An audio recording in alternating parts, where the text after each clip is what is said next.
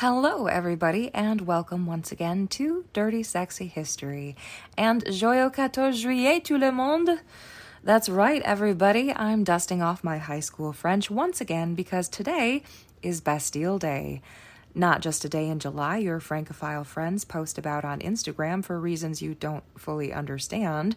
Today is the National Day of France, which commemorates the storming of the Bastille on July 14th of 1789. It's a bit like the 4th of July, and like the 4th of July, there was a lot of gunpowder involved. It's a fun holiday and a great time to celebrate with mimosas and crepes. Any excuse, as far as I'm concerned. But before you light up those sparklers and put on the Edith Piaf, we're going to talk about the historical origins of the holiday and its troubling parallels to today. I should warn you, I'm going to get a little dark here, but it's not my aim to make you feel hopeless. That's the last thing I want. Rather, I want you to feel empowered. But to fight a monster, first you got to identify it. And this particular beast has been around for a very long time. It was out of control in 18th century France, and it's back again today, perpetually gnawing on the livers of the working classes like Sisyphus's eagle, only our livers don't regenerate. I'm talking, of course, about the ever growing chasm of income inequality. Oh, yes, this gets a little more political than you might be used to hearing from us. Don't you just love how every time you bring up a social issue that shouldn't be controversial, like vaccines are good and women are people, you get accused of being political? Honey, everything is political, and you can't both sides this. See, one side has a vested interest in keeping things exactly as they are, and the other has the foresight to trace current events to their logical conclusion, which, by the way, is fucking terrifying. Why? Well, on a personal level, if your basic needs aren't being met, that's bad. If the basic needs of an entire society aren't being met or are in danger of being taken away at a moment's notice, from a historical perspective, that's extremely fucking bad.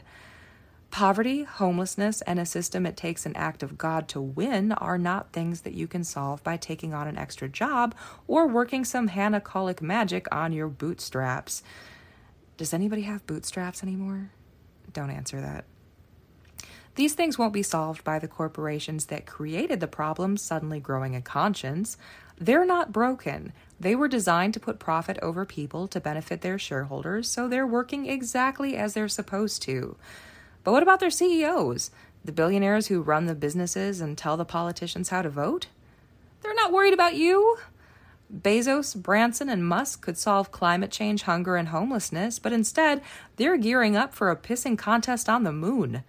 Now, I'm not saying they're compensating for anything, but you know what's cheaper and more effective than spending literal billions subsidized by taxpayer money to build a giant phallus that has to be bigger and better than the other guys? Fucking therapy! That's what! Now, look, I'm not here to tell anybody how to spend their money. I myself have been known to shell out tens of dollars on OPI nail polish and brand name maxi pads at CVS. What can I say? I'm a lady of wealth and taste. But you'd better believe that if I had the billions these chuckleheads are flushing down the zero gravity toilet, I'd put it to you solving some actual problems like Mackenzie Scott has, rather than entering a space race to see who gets to be the real world Lex Luthor. Okay, I know I'm picking on these guys, and it's not entirely fair. There are plenty of other billionaires using their money for evil in other, more directly harmful ways, whether that's buying politicians and armies of lobbyists to hamstring Medicare for all to ensure that medical debt continues to ruin lives so you can buy a new support yacht for your other, bigger yacht, or buying up huge pieces of protected landscape and destroying it so you can't see your neighbors from your fortress of solitude in Hawaii. There are lots of ways the ultra wealthy can screw over everybody else, and their inventiveness in protecting their own self interest never ceases to amaze. But this isn't new. Throughout history, cycles of exploitation and income inequality have played out over and over and over again. But the funny thing is, and by funny, I mean equal parts maddening and terrifying, Although people see it coming every time, no one ever seems to hit the brakes before society smashes into a wall. People go hungry, they lose their homes and their health care. How do you fix that? Well, you don't do it with a sub poverty level minimum wage. You don't do it with predatory loans or overpriced health care tied to jobs that pay below subsistence in all 50 states. And you certainly don't do it by attacking protesters, as we'll see here in a minute. So, what we have right now in this country is not sustainable on a number of levels. Depression is on the rise, and is it any wonder? Social mobility is difficult, if not impossible, in a system designed to keep you as a serf, beholden to billionaires for poverty wages, defending them and voting for politicians who will charge you for their tax cuts, all because you hope that someday, if you just work hard enough, you'll be pissing beside them on the moon. But in this country, you're more likely to be pissing yourself at work because you're not allowed to take breaks. The system wasn't designed for you. It was designed to break you emotionally, physically, and financially, unless we break it first. You've heard, of course, that those who do not learn from history are doomed to repeat it. This is a favorite saying of mine, mostly because I'm acutely aware on the daily just how often this happens all around me. But just because things tend to play out how you'd expect doesn't mean they have to. We can stop that cycle take a breath, and learn from history so we can hopefully stop the cycle in its tracks before it plows through a guardrail. Where do we start? Well, since today is Bastille Day, we're going back to France in 1789 to look at the start of the French Revolution. But first, we're going to take it over to Dr. John to explain what the heck a Gini coefficient is and why it matters.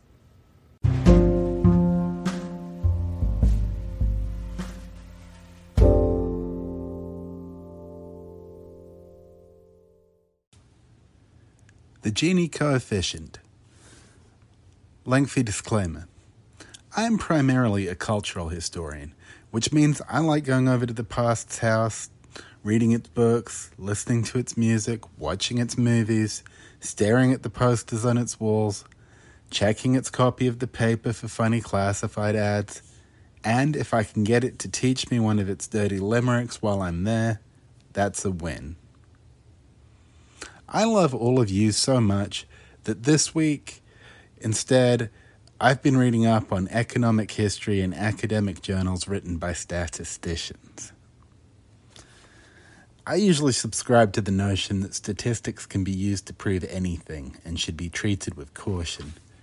Few arguments prove this as convincingly as the life of the statistician who came up with the Gini coefficient, one Corrado Gini. Gini was a fascist who worked closely with Mussolini. And then, when that didn't work out so well, decided it would be best if the US just conquered the whole world in the name of world peace. He was a sort of more optimistic Italian Spengler. Despite the Gini coefficient's cautionary origins, some statistical trends are just too overwhelming to ignore and have, of course, been calculated by persons much cleverer than I, and more cautious in their use of statistics than Gini himself seems to have been. So, what is the Gini coefficient? Put simply, it is a means of measuring the level of wealth inequality within a country. If the value is zero, then there is perfect income equality. The closer the value gets to one, the more wealth is concentrated in fewer hands. So, why is it important on Bastille Day? As you're about to hear from Jess, income inequality was great in France in 1789. Its Gini coefficient has been measured at 0.59. Now remember, that's on a scale where zero is complete equality and one is that one guy has everything. The lowest 40% of earners held 14% of the wealth, and the top 20% of earners held 60% of the wealth. So, what are the cycles that we're doomed to repeat if we don't break?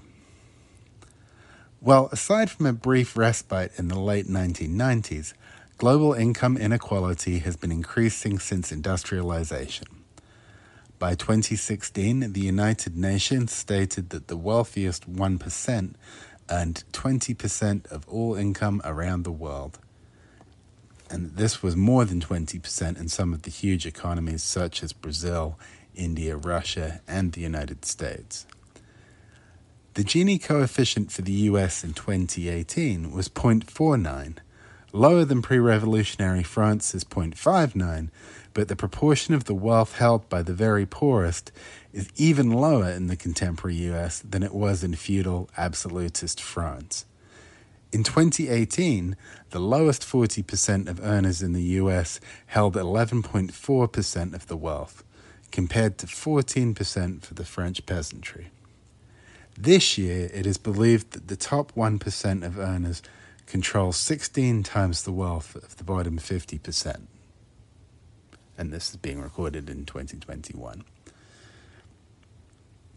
Using the Gini coefficient in conjunction with data from political surveys and a wide range of personal information drawn from around 130,000 people living in 61 different countries between 1976 and 1995, Robert McCulloch has shown there to be a strong correlation between the proportion of people in a country who want a revolution and the relative level of income inequality in that country. However, to quote McCulloch, high levels of inequality lead to high levels of revolutionary support only when there is no government response. And McCulloch was then able to show that governments can pay off potential revolutionaries by increasing their benefits. While the rest of us practice our knitting, the ruling class can avoid Madame Guillotine by striving for greater income equality, and failing that, by intervening in the economy to correct any imbalance.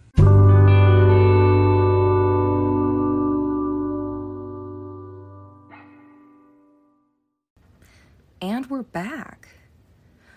When the French Revolution features in art and literature, the bias tends to favor the royalty over the common people. The specter of Madame Guillotine casts a shadow that can still be seen today, and in our sympathy for the tragic figures who lost their lives, the grievances and casualties of the public are routinely overlooked. It was not a misunderstanding about cake that led to the French Revolution. When the Bastille was stormed on July 14th of 1789, it had been coming for a very long time. In 18th century France, the social classes were divided into three estates. The first estate was the Roman Catholic clergy, the second estate was the king and the nobility, and the third estate was everybody else. Class was determined entirely by birth, and Louis XVI was an absolute monarch. You might remember absolute monarchy from school, not just a criminally overlooked name for a flavor of top shelf vodka. An absolute monarch is an autocrat who can do basically whatever they want with no real repercussions because they're in charge. This isn't actually what we have in the US, despite what the last four years might suggest. The King of France ruled by divine right, which is basically the theory that whoever is in charge is in that position because God put them there. I mean, sure, if you believe in fate, everyone is where they are because God put them there. And for a long time, people believed this because the church backed it up, and it made more sense than accepting that some asshole raised to be a sociopath gets a crown because he was lucky enough to be born into the right family at the right time. A family no better or worse than anyone else's, except for the fact that they can trace their lineage back hundreds of years. Of course they can. It's a complete circle. Needless to say, telling someone they have absolute power over the lives and livelihoods of millions of people because God said so is not, generally speaking, a good way to keep people level headed and humble. We see it playing out in politics today. The theme of divine right pops up again and again in GOP politics like the world's most disingenuous game of whack a mole. But word to the wise if God is telling you to wring every last penny out of the poor so you can buy another private jet, I'm sorry to inform you that that's not God you're speaking to. Well, God wasn't speaking to the French nobility either. By 1789, there were 30 million people living in France. France was still a feudal society, so the 80% of the population living off the land in rural areas had to rent it from the nobility, the wealthy landowners, with no hope of ever owning any land of their own. They were taxed heavily, and most of them lived below subsistence. Sound familiar? As historian W.H. Lewis so beautifully put it, if the devil himself had been given a free hand to plan the ruin of France, he could not have invented any scheme more likely to achieve that object than the system of taxation in vogue, a system which would seem to have been designed with the sole object of ensuring a minimum return to the king at a maximum price to his subjects, with the heaviest share falling on the poorest section of the population. A school teacher on average wages could expect to be taxed at a rate of about 20 times higher than the richest man in the country. Just kidding. That's now, and that man is Jeff Bezos. But that did actually apply to 18th century France as well. You see, the nobility, the clergy, and government officials were entirely tax exempt. And this is no small number of people. More than a century earlier, in 1664, Louis XIV's Minister of Finance, Jean Baptiste Colbert, reported that there were 46,000 people working in departments of finance and justice alone, and 40,000 of those were basically redundant. They had purchased those positions as a front to avoid paying tax. Only the Third Estate paid taxes, so the poorest 97% of the country supported the top 3%. Now it's 99% versus 1, but who's counting? uh. The taxes the peasants paid were not used for their benefit, and the fees could change arbitrarily from year to year.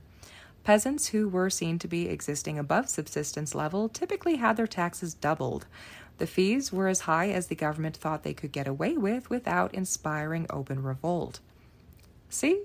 They knew it was a danger. This didn't come out of the blue. The money collected from the peasants was kept by the nobility, with the exception of the salt tax, which was given to the king. In one of the most glaring examples of the failure of trickle down economics, the nobility frittered away fortunes putting on a good show at Versailles to win the favor of a fickle king, while the peasants who made this extravagance possible were literally dying in the fields outside the window. Strapped for cash after assisting the American War of Independence, Louis attempted to compel his nobility to relinquish more of the taxes they collected to the government. As expected, the wealthy refused. On July 7, 1788, Parliament also refused the king's request for a loan to cover the deficit, and they were all fired. The parliamentarians of Grenoble rejected the king's dismissal, and a protest broke out. Soldiers were sent to break up the crowd, but the parliamentarians met them with projectiles and doubled down by refusing to pay taxes to the king and calling on the other regions to do likewise. Out of options, the king called the estates' general meeting, a gathering of representatives from the three estates at Versailles. Although the Third Estate represented 97% of the country, the balance of power was disproportionately weighed against them, and they could easily be outvoted on any issue by the First and Second Estates. This is kind of like how the Electoral College works now. Taking this imbalance into consideration, the Third Estate asked for twice the representation, and this request was granted by Jacques Necker, the Comptroller General of Finances. This made Necker particularly popular among the people of the Third Estate, not that he needed any help. As the king's finance minister, he had made the country's budget public in 1781, which had never really been done before. The public appreciated his transparency, but the king did not.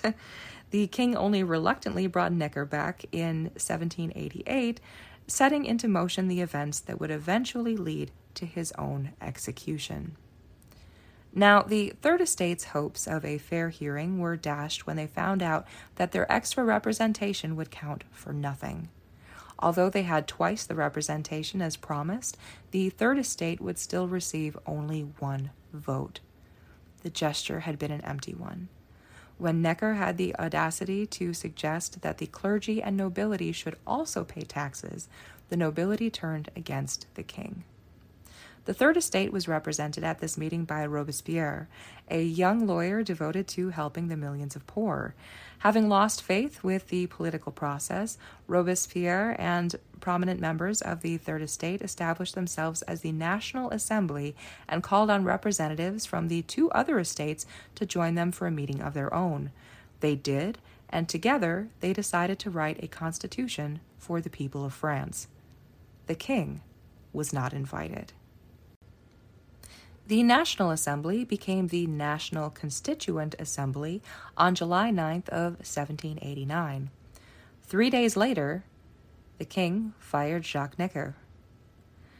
The king not only replaced him with the militaristic Baron de Breteuil, but he also sent 20,000 troops to march on Paris to attack the protesters.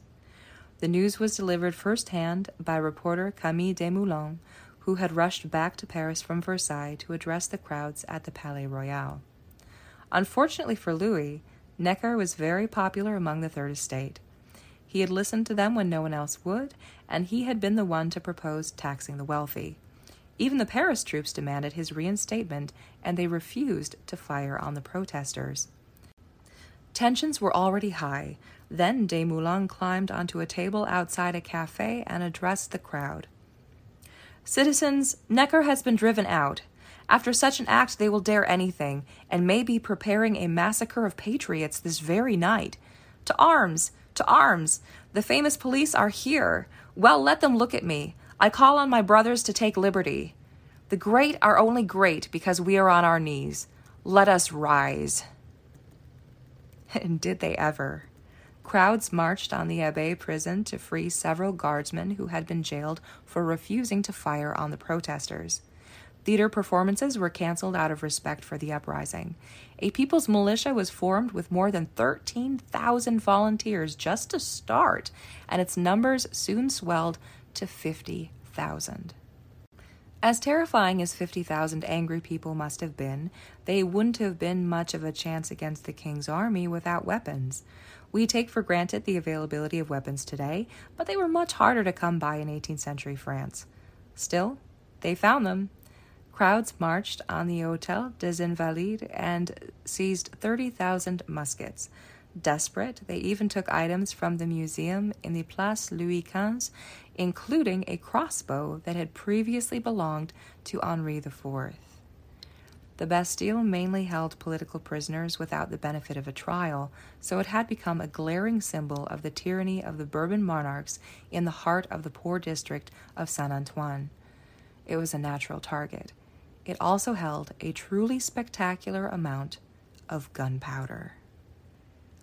The Bastille was seen as impenetrable, and hundreds of barrels of gunpowder had recently been moved behind the drawbridge for safekeeping. Early in the morning of July 14th, a crowd of a thousand tradesmen approached the gates and demanded the gunpowder. Delaunay, the prison governor, invited a group of them inside for breakfast to kill time while reports of approaching royalist troops spread throughout the city. The breakfast went on for three hours, while the rest of the crowd waited outside until one man managed to climb onto the drawbridge from the roof of a neighboring shop and cut its chains, allowing the protesters to cross into the outer courtyard. Breakfast negotiations were obviously cut short. As alarming as this must have been, Delaunay overreacted in the worst possible way, and he fired a cannon into the crowd. Not a t shirt cannon, not sound or water. We're talking about actual cannonballs fired into a crowd of civilians. As we found this year, people can defend all kinds of heinous actions toward protesters, but firing cannon was crossing a line even then. Horrified, guards rushed to the Bastille to defend the protesters, and a Swiss guard inside the Bastille handed a set of keys to a protester through a hole in the wall. Demonstrators passed through the second drawbridge and used a plank to cross the moat on the other side. Somehow, they made it through. Six Bastille guards were killed, as well as a staggering 94 protesters. And Delaunay's head was cut off by an unemployed cook who had presumably seen the carnage with the cannon. All seven prisoners of the Bastille were freed. The Marquis de Sade would have been one of them, but he had actually been moved to another location the week before. Upon hearing of the event, Gouverneur Morris wrote from Versailles A person came in and announced the taking of the Bastille, the governor of which is beheaded, and a crowd carries his head in triumph through the city. Yesterday it was the fashion in Versailles not to believe that there were any disturbances in Paris. I presume that this day's transactions will induce a conviction that all is not perfectly quiet. I should say not. Following the events of July 14th, the king formally recognized the National Assembly and reinstated Jacques Necker, who got to work on tax reform. Before long, he also fell out of favor and was forced to flee to Geneva. Lafayette was appointed head of the newly formed National Guard, consisting of the police and army, and the Paris Commune was formed. The Declaration of the Rights of Man and of the Citizen was issued on August 26th. The medieval system of feudalism was abolished August 4th, and the Bastille was demolished by February of 1790. The abolition of the monarchy followed in 1792, and Louis XVI and Marie Antoinette were executed for treason in 1793. Camille Desmoulins, the journalist who had once inspired the crowd from the top of a cafe table, published radical pamphlets throughout the early years of the Revolution. Horrified as he saw his impassioned words get people killed, he experienced a change of heart and pleaded with Robespierre, once a friend and schoolmate, to adopt a policy of clemency. He wrote to him my dear Robespierre, my old school friend, remember the lessons of history and philosophy. Love is stronger, more lasting than fear. It was more than reasonable, but by then things had gone too far. Desmoulins was seen as a traitor, and he and his wife were executed in 1794. As you can see, there weren't really any clear winners here. The French Revolution is an incredibly complicated subject with a lot written about it that goes into far more detail, far better than I can on a 20 minute podcast. But there are some takeaways here. As we look back on the revolution, the violence of it often overshadows what was good about it. As historian Rebecca Spang summarizes, in just a few years, it decriminalized heresy, blasphemy, and witchcraft, replaced a well established monarchy with a republic based on universal male suffrage, and it introduced no fault divorce and easy adoption. For a time, it defined employment, education, and subsistence as basic human rights, something that we could certainly learn from today. I think we can all agree with Camille Desmoulins that clemency is the ideal and that love is stronger than fear. When we act out of love for each other, trying to lift each other up and enact policy to help our neighbors rather than punish them or hold them back, we can create meaningful change that works for all of us, not just a handful of billionaires with more money than sense.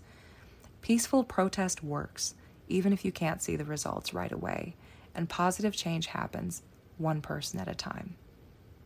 Don't let the news get you down. If history has taught us anything, it's that wealth inequality on this kind of scale can't last forever. Eventually, that cycle has to break. One way that happens is through revolution, and another thing that's done that historically is plague. Wow, did I just find a silver lining to coronavirus? And you thought I wasn't an optimist. This week's episode of Dirty Sexy History was brought to you by months of news addiction and barely suppressed rage at the current state of the world, as well as our beautiful patrons on Patreon the fabulous, the legendary Melanie Baker, Michael Beckwith, Andy Christopher, Michelle Dunbar, Adriana Herrera, Howard David Ingham, and Jessica Miller. Thank you all so very much, and I promise I'll do something lighter next week. You know, probably. if you would like to support this show, check us out on patreon.com slash dirtysexyhistory. And of course, rate, review, and subscribe because it really helps us out.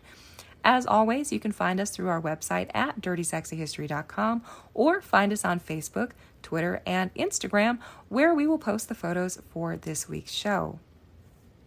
Dirty Sexy History is an independent podcast written, produced, etc., etc., etc., by Jessica Kale and John Jenkins. Our sources today include W.H. Lewis, The Splendid Century, Life in the France of Louis XIV, Robert McCulloch, Income Inequality and the Taste for Revolution, The Journal of Law and Economics, the University of Chicago Press, Christian Morrisson and Wayne Snyder, The Income Inequality of France in Historical Perspective, Cambridge University Press. Walter Scheidel, The Only Thing Historically That's Curbed Inequality, Catastrophe, The Atlantic. Rebecca L. Spang, The Revolution is Underway Already, The Atlantic. Mark Steel, Vive la Révolution, a stand up history of the French Revolution. Thank you again for listening, and uh, I apologize for my dodgy pronunciations this week. I hope you enjoyed. And remember that although this episode was a little grim, today is Bastille Day, and uh, I hope you find some time to uh, celebrate in your own way. See you guys next week.